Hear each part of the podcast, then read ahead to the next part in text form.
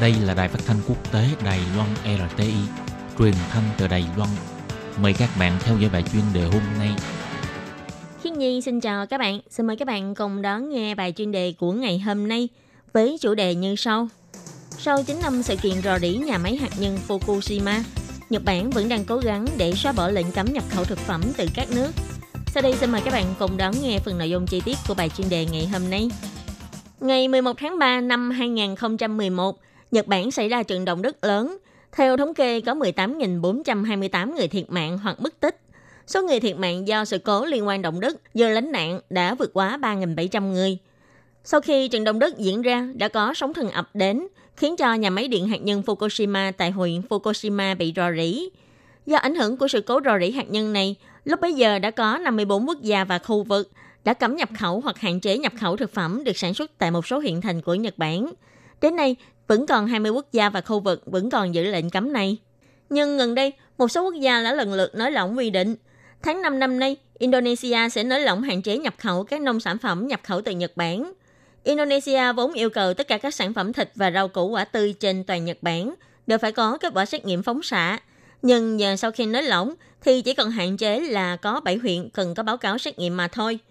Theo thống kê của chính phủ Nhật Bản, đến tháng 1 năm 2020, sản phẩm và thực phẩm nông lâm thủy sản Nhật Bản xuất khẩu nhiều nhất sang Hồng Kông với 203,7 tỷ yên. Hiện Hồng Kông vẫn đang cấm nhập khẩu táo, sữa bò, chế phẩm từ sữa và sữa bột của Fukushima. Nước xuất khẩu nhiều nhất thứ hai của Nhật Bản là Trung Quốc, đạt 153 tỷ yên. Hiện nay Trung Quốc cấm nhập khẩu thực phẩm và thức ăn vật nuôi từ Miyagi, Fukushima, Ibaraki, Tochigi, vân vân ngoại trừ lúa gạo, cấm nhập các loại thực phẩm và thức ăn vật nuôi của Niigata.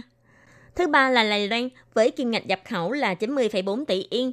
Từ ngày 25 tháng 3 năm 2011, ngoài rượu ra, Lài Loan cấm nhập thực phẩm và các loại rượu từ năm huyện là Fukushima, Ibaraki, Saitama, Gunma và Chiba.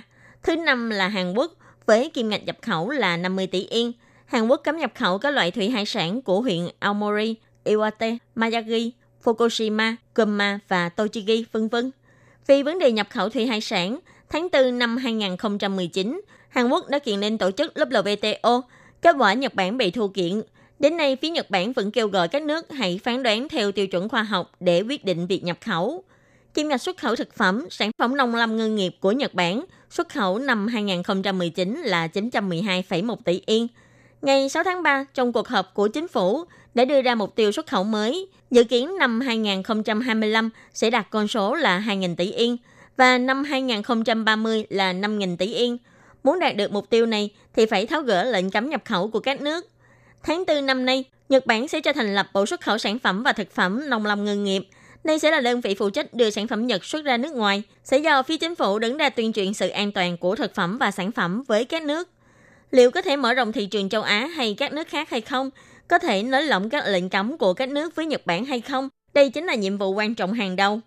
Huyện Fukushima đã xin với ban tổ chức Thế vận hội để thực phẩm của Fukushima được sử dụng trong làng tuyển thủ trong Thế vận hội Olympic Tokyo năm 2020. Chính quyền huyện Fukushima cho rằng sau khi xảy ra sự cố hạt nhân 9 năm trước, thực phẩm của Fukushima khiến cho người tiêu dùng mất hết lòng tin và có nhiều đánh giá tiêu cực. Thế vận hội chính là một cơ hội tốt để quảng bá độ an toàn của thực phẩm Fukushima. Sau sự cố hạt nhân, doanh thu của thịt bò và gạo của huyện Fukushima bị ảnh hưởng nghiêm trọng.